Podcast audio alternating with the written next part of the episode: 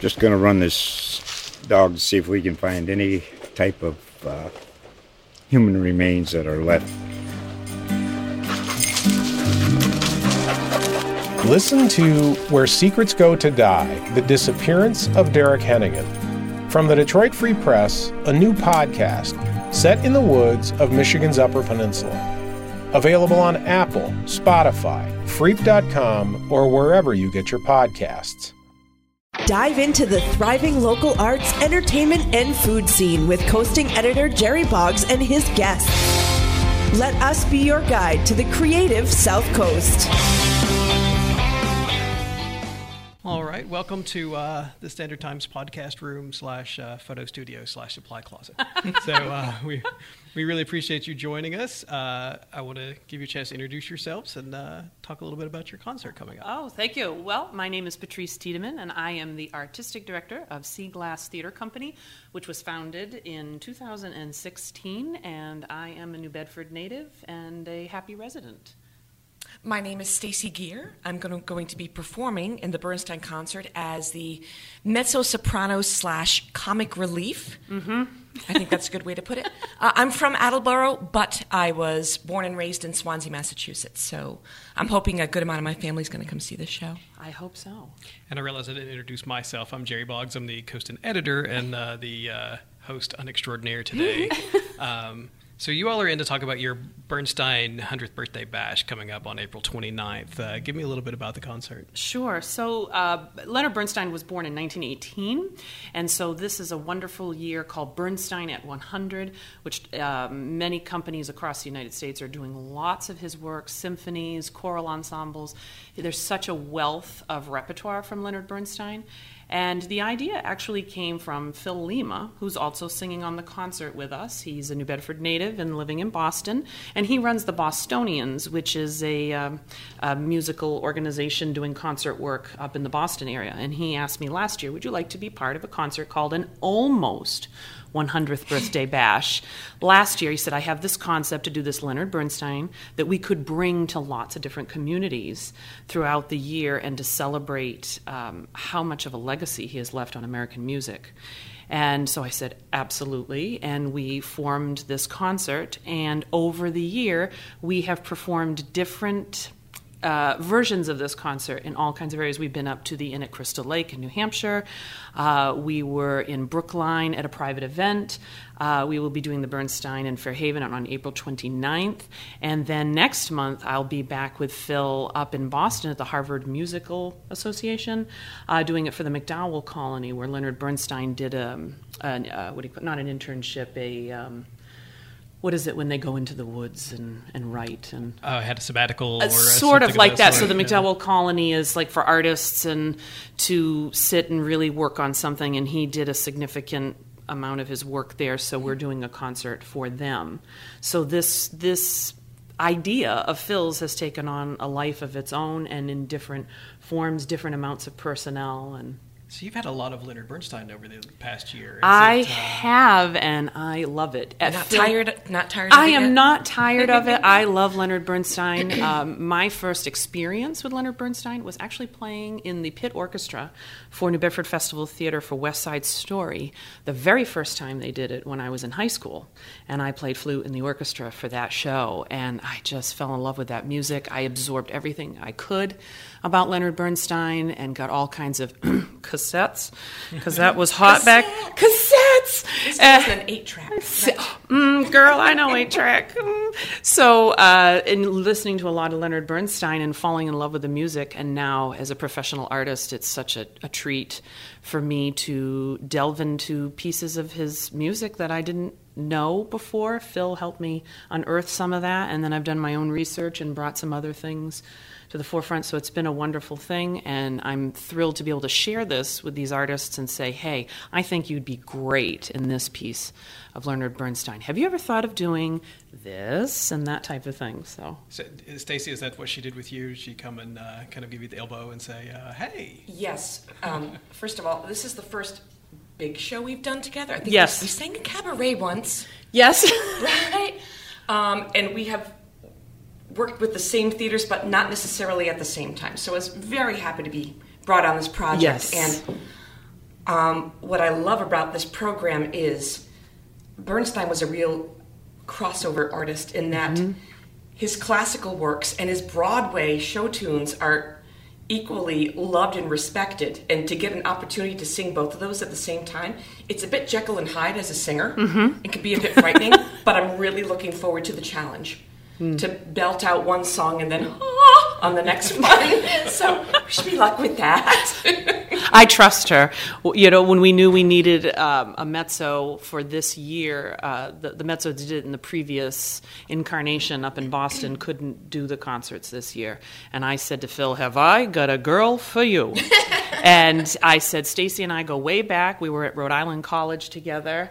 And it's a funny thing about the career that she and I tend to pass as two ships in the night, and we never really do end up doing a lot of work together. We're kind of and we do get mistaken for each other. Yes, we do. It's the red hair, um, and and you know we kind of pass each other, and we're in one show, and then the other one's in another one, and so it's a thrill. We finally actually get to work together.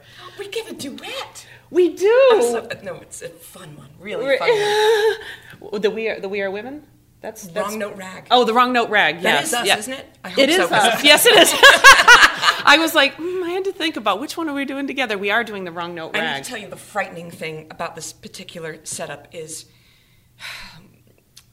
when you're doing regional theater, which we both do, you get two weeks of rehearsal, 48 hours of rehearsal per week to put up this thing. But in the classical music world, they trust that you've learned how to do all of this stuff on your own. So here's your packet of music. Learn it in great detail.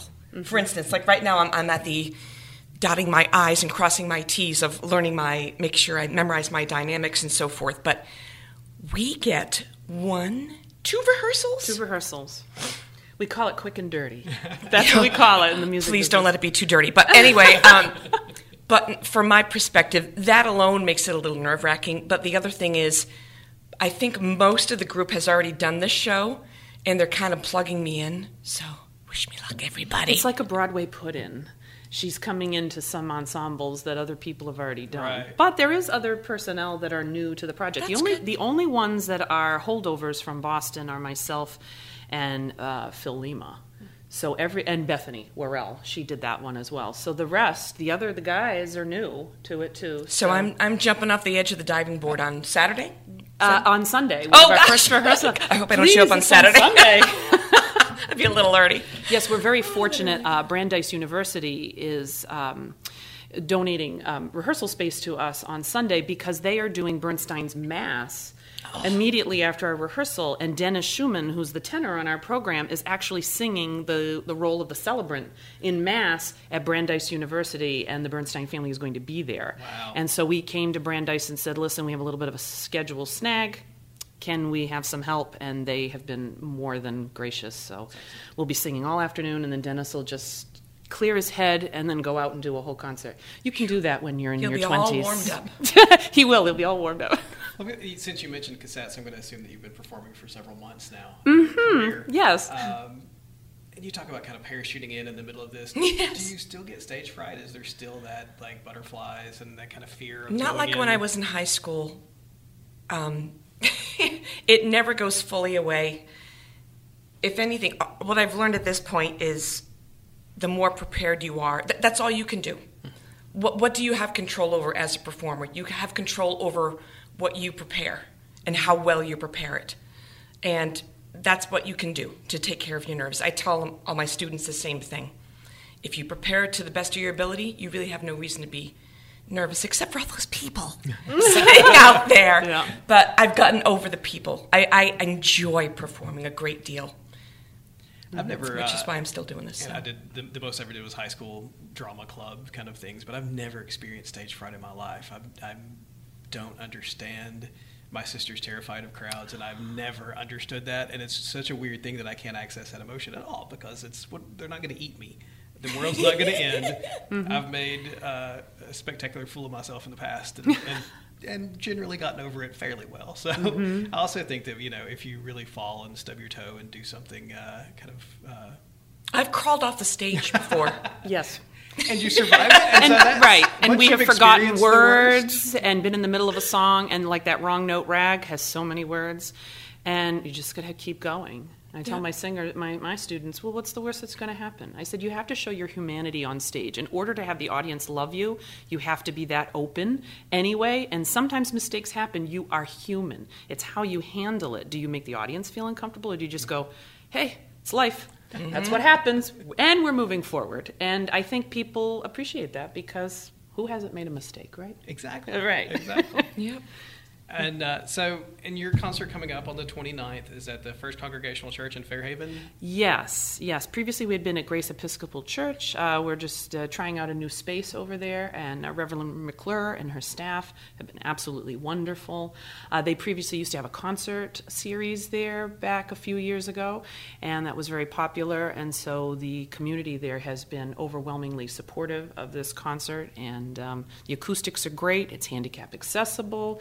There's, uh, you know, I mean, there's a, there's a lot to recommend it, and we want to keep everything for sea glass in this area. I mean, whether it's New Bedford or Fairhaven, we're all united together. So, you know, we hope that people will uh, come on over to Fairhaven. And I was going to, and I was going to ask as a singer, uh, how much you mentioned the acoustics. Mm-hmm. Do you get excited about different locations, different concert venues that are going to be like, oh, I know I'm going to sound really great here? Yes, the acoustics there are great. Uh, no, you know, nobody will be mic'd for this concert. It's all hmm, full throat, and uh, I've sung in that church before, and it's it's a lovely venue to sing. Of course, the last time I did a concert there, I had a bat fly over my head. No. I was singing "Till There Was You" from the Music Man with my partner. We were doing a cabaret, and all of a sudden, I didn't know the bat went zhoo, like I guess cleared me with about an inch, and everybody went woo, and I didn't know. Exactly, and I didn't know what had happened until after. I said, "What went on?" And my and my friend said, uh, "Did you know that you had a bat almost land in your hair?" No, so you know. Wow. I don't think they have any bats right now. That was a long time ago. So Oh, I'm going Please. be paranoid now. no, please, please don't be paranoid. You have a new opening in your show. I, so- d- I do. I have a joke to tell, you know, about these weird things that happen to singers and. And so, and one of the things you mentioned coming in was how many of the performers have South Coast ties. Yes. Talk a little bit about kind of the deep South Coast roots for the uh, for the lineup for this. Performance. Absolutely. So, um, so Philip Lima is uh, our our handsome leading baritone, and he is also a graduate of the New Bedford Public School System and a graduate of the music programs here. And he sings all over the world and runs the Bostonians um, up in up in the Boston area and does a lot of concertizing. And so he he's a very dear friend of mine. His brother Scott Lima is uh, newly elected to um, office in New Bedford, so Scott's been very supportive of us as well. Um, our percussionist Neil Sylvia is a, a Dartmouth resident and a, lo- a very dear friend of mine, and he does the percussion for a lot of my shows. And then in our ensemble, we have ten people in our in our ensemble which is great. I, I, I pull favors, you see. I say, hey, how would you like to do this? And so, um, you know, just from our immediate area, we have Holly Cardoza, who's from Mattapoisett, and John Costa, who a lot of people know, does a lot of shows at New Bedford Festival Theater. And he's a, a teacher in the public school system here. He's singing in the ensemble. Christine Daniels, she's the art teacher over at Ford Middle School in Acushnet. And Sam Daughtry is a student of mine, and he is a high school student at Dartmouth High School. And this year he made, uh, as a bass, he made uh, senior districts and all state and got to perform at Symphony Hall.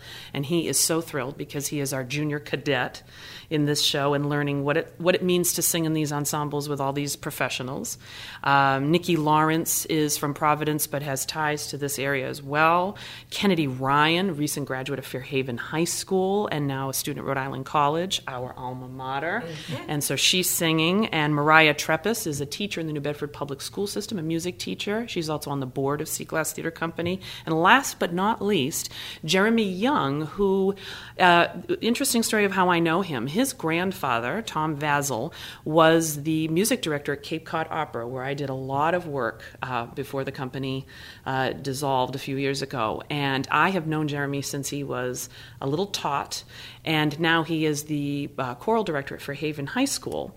And he's going to be singing in the ensemble. And we're going to try and get some of the young people from Fairhaven High School to come mm-hmm. with a, a special ticket for them. Then they can come and see the show so they can see their teacher doing what he keeps trying to tell them how they should do it. So they get to see him do that. So he's singing in the ensemble as well, and I, I'm just so thrilled because it's like full circle. I've known him since he was a little boy, now he's a grown man. I'm struck by you, how close knit the community is here mm-hmm. of performers and singers and people who are on stage and people who do these things, and how you know everyone has ties. Everyone's tied together, and mm-hmm. uh, it must be a nice feeling to kind of be able to pull some of those people together for a project like this.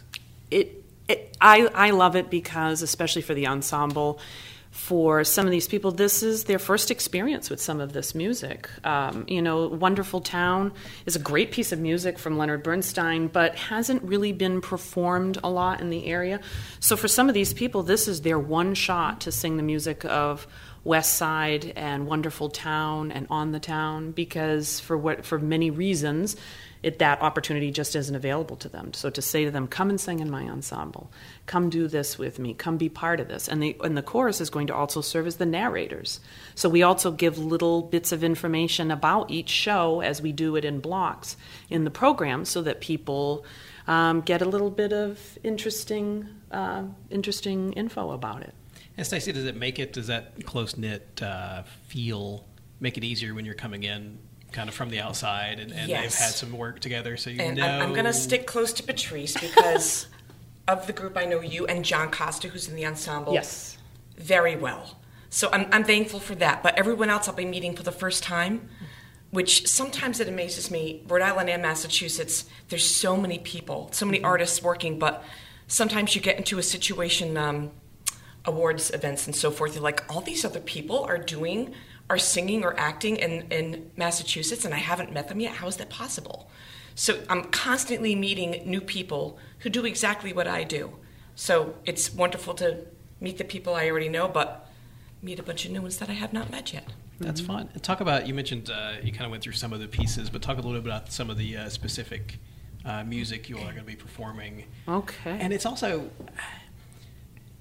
you know some of the show music you were talking about not getting a chance to to perform it. Mm-hmm. This is a unique opportunity for people who are singers and maybe not dancers and actors and are not going to yes. be on Broadway. yes, doing high kicks. Well, Phil and I have a joke when we do when we do West Side Story when we do the Bern, this Bernstein program in the two person version. He and I sing Tony and Maria in West Side, and we always joke with the audience because we said we are two of the least likely people to ever be in this show. And for those of you who don't know Phil, Phil is an incredibly handsome uh, tall chocolate man who is about six foot five and not a dancer and a little older than Tony, and I'm a little older than Maria and not at just, all just ethnically appropriate for the role. so we say to people, we're doing this for the beauty of the music. That this is just about saying, Bernstein, what a tremendous gift this score is. Why does this keep resonating with people all this time later? Everybody's doing West Side this year and Candide because the music is that spectacular. So to be able to do it in a concert form and just really delve into the musical guts is a great thing because I don't know how people dance and sing and do these things. I don't know how time. they do it either. We try either. to avoid it. If only we could, boy. um, but so, talking about some of the the music that people would hear on this concert, uh, we're opening up with selections from Bernstein's Mass, which he premiered at the Kennedy Center in 1971. And when that was performed, there was a lot of hullabaloo because people thought it was very sacrilegious. How could he take these? And here he was, a nice Jewish boy. How could he write a mass and parody some of the, the portions of, of the church service? But he really doesn't. He actually is quite reverent about it. So we're doing uh, two pieces from that. And then we get to On the Town, which so many people know from the movie with Gene Kelly and Frank Sinatra. And that's when Stacy really lets it rip. Uh, the men start out with New York, New York, the famous trio where the guys talk about all the exciting things they're going to see in New York. Stacy gets to sing I Can Cook Too. So she's doing the role that was made famous by Nancy Walker Yes. who was the originator of that role. So, like she said, she is the saucy comic relief in this show. That's a fun. That's a fun uh, uh, bit to be in. To Oh, uh, absolutely. not have to take yourself too seriously, and and you know the you know com- this heavy emotion and things like that. It's uh, comic relief's always fun. Well, she's a tremendous comedian. So when I knew I, who, what, what I needed for this concert, she was the first person that came to mind. Thank you so much. She is. She's I'm so- glad she wasn't breaking that news to you. you, you you're a tremendous comedian. You're like, what? You- She is a I tremendous. I called five people and none of them said yes. No. no I'm just- she was my one and only call. This could have been a great Joe Pesci moment. What are you What are you saying? I'm a comedian. What are you- I'll make you laugh. No, she's also quite a fine singer too. She's got a lot of high notes, but uh, you know she's got a, quite a gift for that, and it, she, I'm so excited because I want people to hear what she can do, and and you know that kind of thing. Excellent. So, and then after that, we're doing uh, one number from 1600 Pennsylvania Avenue. Which I had never heard of, by the way. Really? Never heard of it. Yeah, it's a whole cantata all about the White House and how it was built and the development of it. And so Dennis and I are going to sing a duet from that called Take Care of This House. Sometimes people know that they've heard this piece because it's often done uh, when they do the Memorial Day and Fourth of July concerts in Washington, D.C. with the, with the National Symphony. So Kelli O'Hara has done this and performed it with them. And so this is uh, a version of the duet that happens in the show where Abigail Adams is telling the servants, please take care of this house. It means everything to the people of the United States, which is quite quite fitting. Yes, you it know? And so then after that, it, um, most everybody when they think of Peter Pan, they think of Mary Martin. I'm flying, and they think of that. But this is actually Burns. Thank you. This is actually Bernstein's Peter Pan. This was originally written as a play with music, and the original. Do you know who the original um, Captain Hook was in this? Boris Karloff. You're kidding. I am not. Imagine Boris Karloff singing the pirate song from this. Enough, enough. I mean, Phil Lima is going to give this this bravado, but Boris Karloff was the original pirate. That's kind of fascinating. It was, and Jean Arthur was in it too. And Jean Arthur's not exactly known as a singer, you know. Who is Jean Arthur? She's an old time actress. Thank you. Thank you, Patrice. So we're doing pieces uh, from Leonard Bernstein's Peter Pan. There's a beautiful piece called "Dream with Me" that Wendy sings to Peter Pan, that I'm fortunate to be able to do. We're highlighting our chorus in Peter Pan. They're doing the Neverland song and the pirate song. The men are totally in it to win it with that one.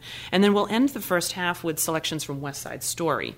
Um, and so we have a wonderful tenor from the BU Opera Institute up in Boston. His name is Dennis Schumann. He is from Georgia. He is a Southern gentleman, and he is. Um, we are getting Dennis before he hits the big time. Yes, he is uh, summering in Chautau- at Chautauqua Opera and doing Candide up there this summer, and uh, Don Ottavio in Così fan tutte. So he is going to be singing Tony for us, and he'll be singing Candide and doing some other things in the show.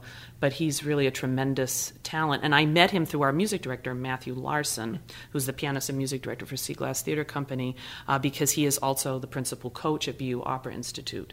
And, and I met Dennis. He came and actually auditioned for Sea Glass Theater in November, and then I saw him again in a production and really appreciated his comic gift as well as a beautiful tenor voice.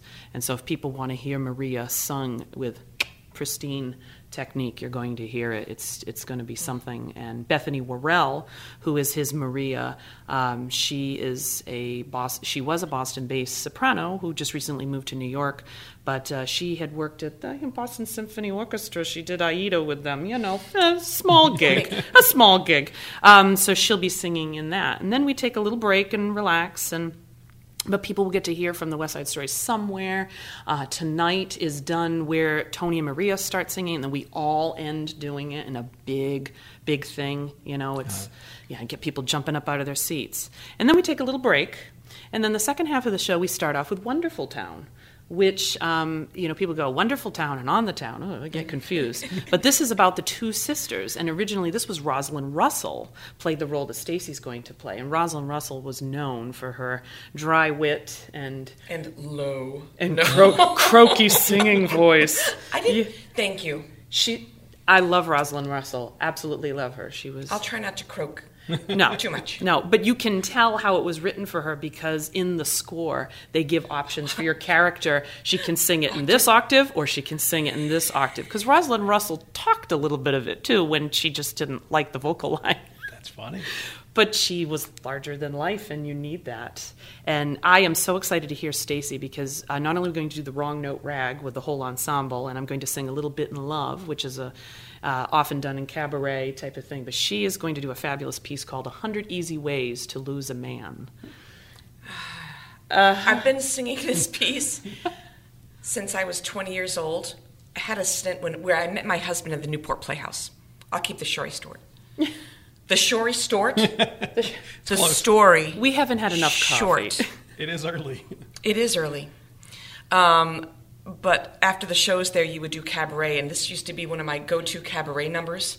And then I put it away for eons and um, took it out only recently. So I'm thrilled to get to do it again. But it's like monologue, sing, monologue, sing, monologue. It requires an artist with a tremendous amount of depth. I'm going to try not to mess this up. And she won't. I know she won't. I mean, this lady has had is having quite a career moment. She's working at North Shore Music Theater in June, doing MAME with them, and North Shore is pretty fancy in the uh, music theater world. And I'm so excited for her. And we've both worked at Theater by the Sea, but not together. Again, yep. Again, not Ships that together. pass in the night. Doot, doot, doot. Yeah, we never work on the same show together, and um, you know, I'm just so excited that she's going to do do that piece. And um, then we have an interesting piece called the, "From the Skin of Our Teeth" called "Spring Will Come Again," which is often done, um, sometimes done in a cabaret. And here's the funny thing about this piece: he wrote it um, for a Thornton Wilder play that was going to become a musical, and then it, Thornton Wilder said, "Forget it. I don't. I don't. I don't want this to happen." So he had this beautiful melody, and what did he do with it? He put it in the Chichester Psalm. I love. That is the first Bernstein I ever sang. The Chichester. So the winds may blow is actually now in Chichester. I'm just Right. like the little choir boy that gets. exactly.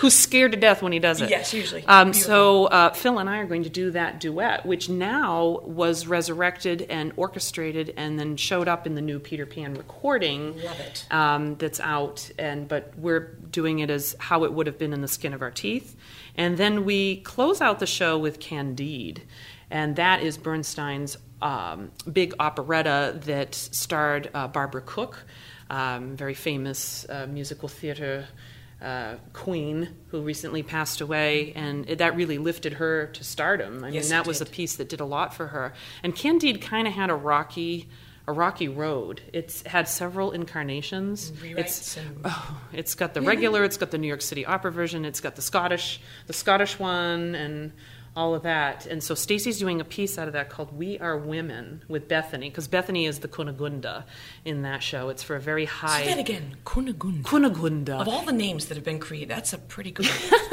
And Bethany does, Bethany Worrell sings all of the Cunegonde stuff in, in the Candide section. And so the two of them have this great duet called We Are Women, which is kind of fitting for today's, uh, you know, women power kind of. We're on a surge here. And uh, what's some of the words in that that you get to say? Oh. That you can say? Not a man ever born ever did exist. Minute. I kind of have to sing it now, don't I? Yes, you do. It's like you ever try to remember the. I can't remember the lyrics. Sometimes we can't remember lyrics unless we sing them. That's a funny thing. Not a man never born never could resist a well turned calf, a slender wrist, a silhouette as airy as a morning mist, and a dainty dimpled knee. But see what I mean? Yes. See, she's hired. You know. but it, My heart's going like this. I'm like, don't forget the What's lyrics. da, da, da, da, da, da, da. I've actually done this duet back in, in Charleston, South Carolina. Mm-hmm. In a previous life, I had run uh, an opera company down there, and w- I actually did this duet quite a bit. And I am in no way, shape, or form a Cunegonde, but I, I soldiered through. On that, I'm excited to hear Bethany Oh no, do. but I'm, I'm excited to sing it with her. I can't wait. Yeah. When, when we put these shows together, I often go to the artists and say, What's on your wish list? Here's the theme. What, would you want to do? And she gave me, Well, I'd like to do this, this, this, and this. And I tried to fit it in, and I said, Okay, Stacy, you have to choose. It's like Medea. You have to choose between your children.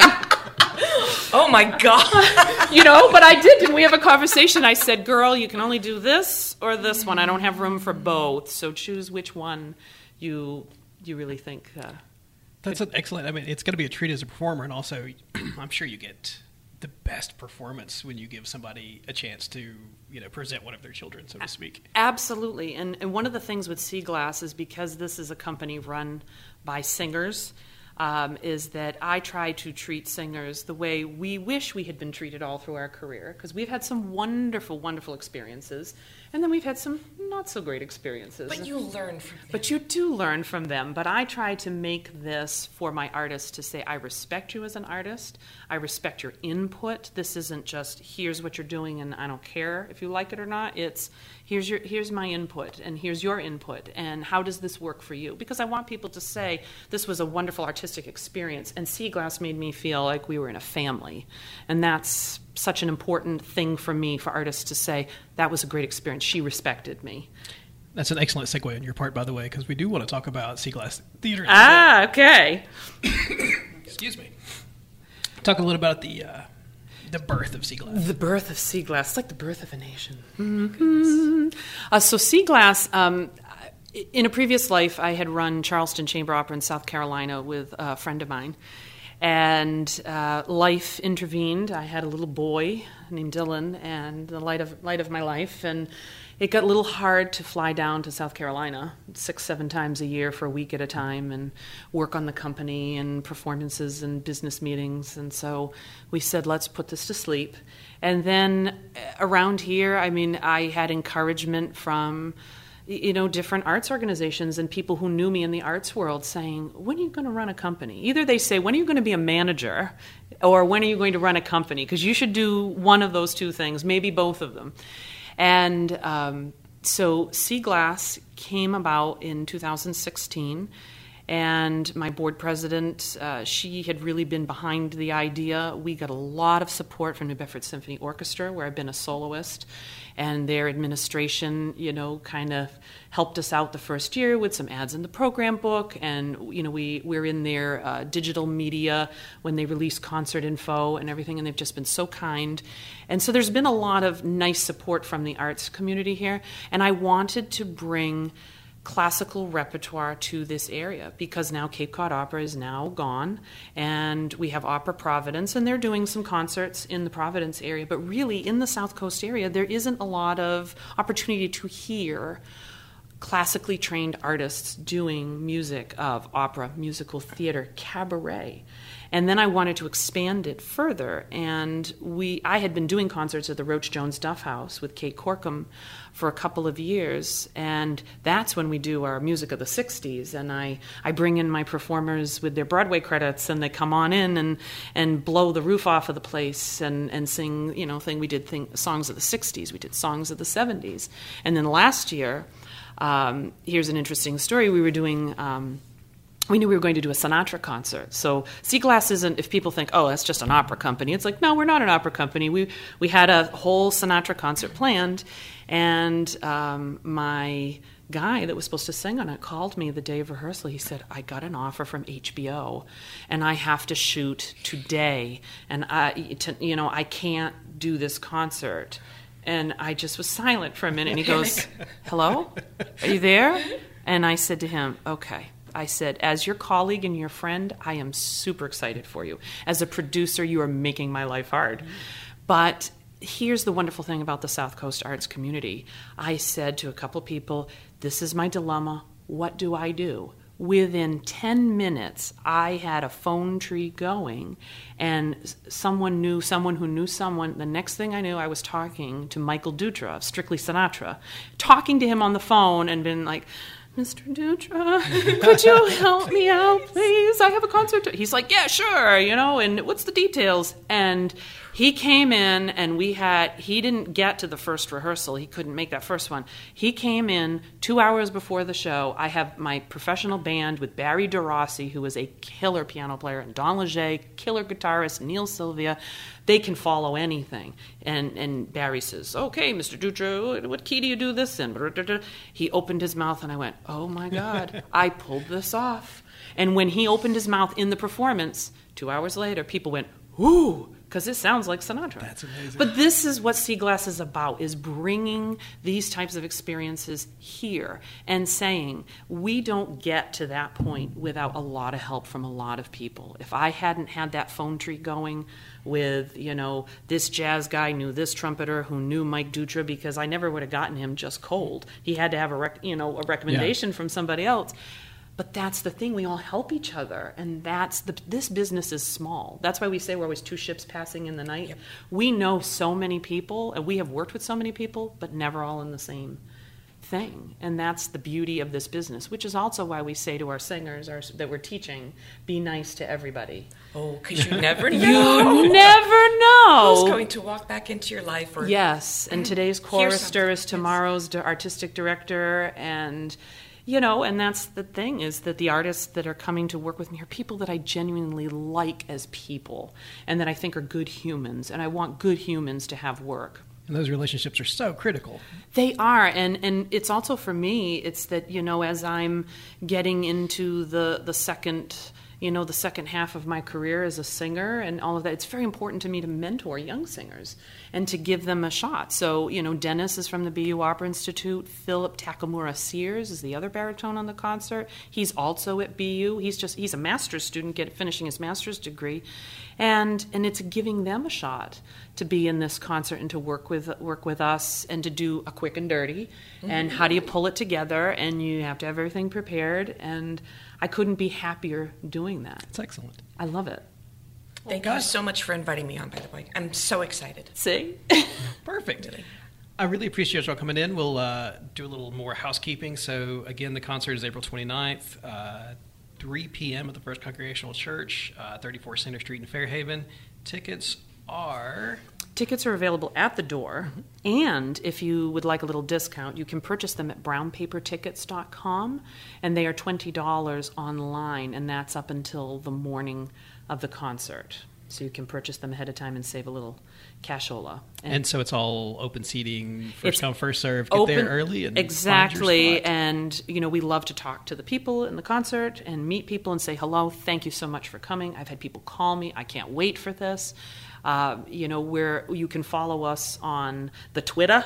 We're at sea glass theater. Uh, we are on instagram. We are on facebook. And we have a website seaglasstheater.com and uh, you can sign up for our newsletter and find out where we are and what we're doing next. And And this seems like a perfect concert also to bring a music student or a kid who's interested and show some interest in singing because again you said you like to talk to people and and uh, you know most performers are the most gregarious people in the world. But I think it's very important to introduce kids to people who are making a living in the arts because I know as a kid I didn't really know anyone making a living in the arts. It wasn't a thing that I was aware that kind of existed in my world.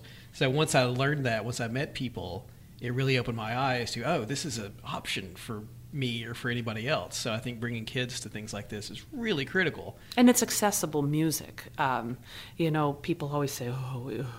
You know," that's why we didn't call it an opera company because they said, "I want to do all kinds of things. You things." know, I questioned that when I first looked at your website. I'm like, I wonder why they chose Seaglass Theater Company.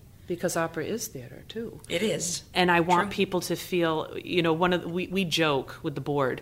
We often say we like to keep our ticket prices accessible for a lot of different people too, because like we say, the concerts are, are we try to keep things on under two hours, and the the, the cost modest because we're like, how bad can it be for twenty five dollars, right? How bad can it be? How could you not be happy? How could you not be happy? Take a risk, you might love it, and we hope you love it. Well, thank you again for coming in and joining us, and uh, we look forward to hearing you uh, more in the future. We're so excited. you, Thank you, for having us, Jerry. Thank you. Just going to run this dog to see if we can find any type of uh, human remains that are left Listen to Where Secrets Go to Die The Disappearance of Derek Hennigan. From the Detroit Free Press, a new podcast set in the woods of Michigan's Upper Peninsula. Available on Apple, Spotify, Freep.com, or wherever you get your podcasts.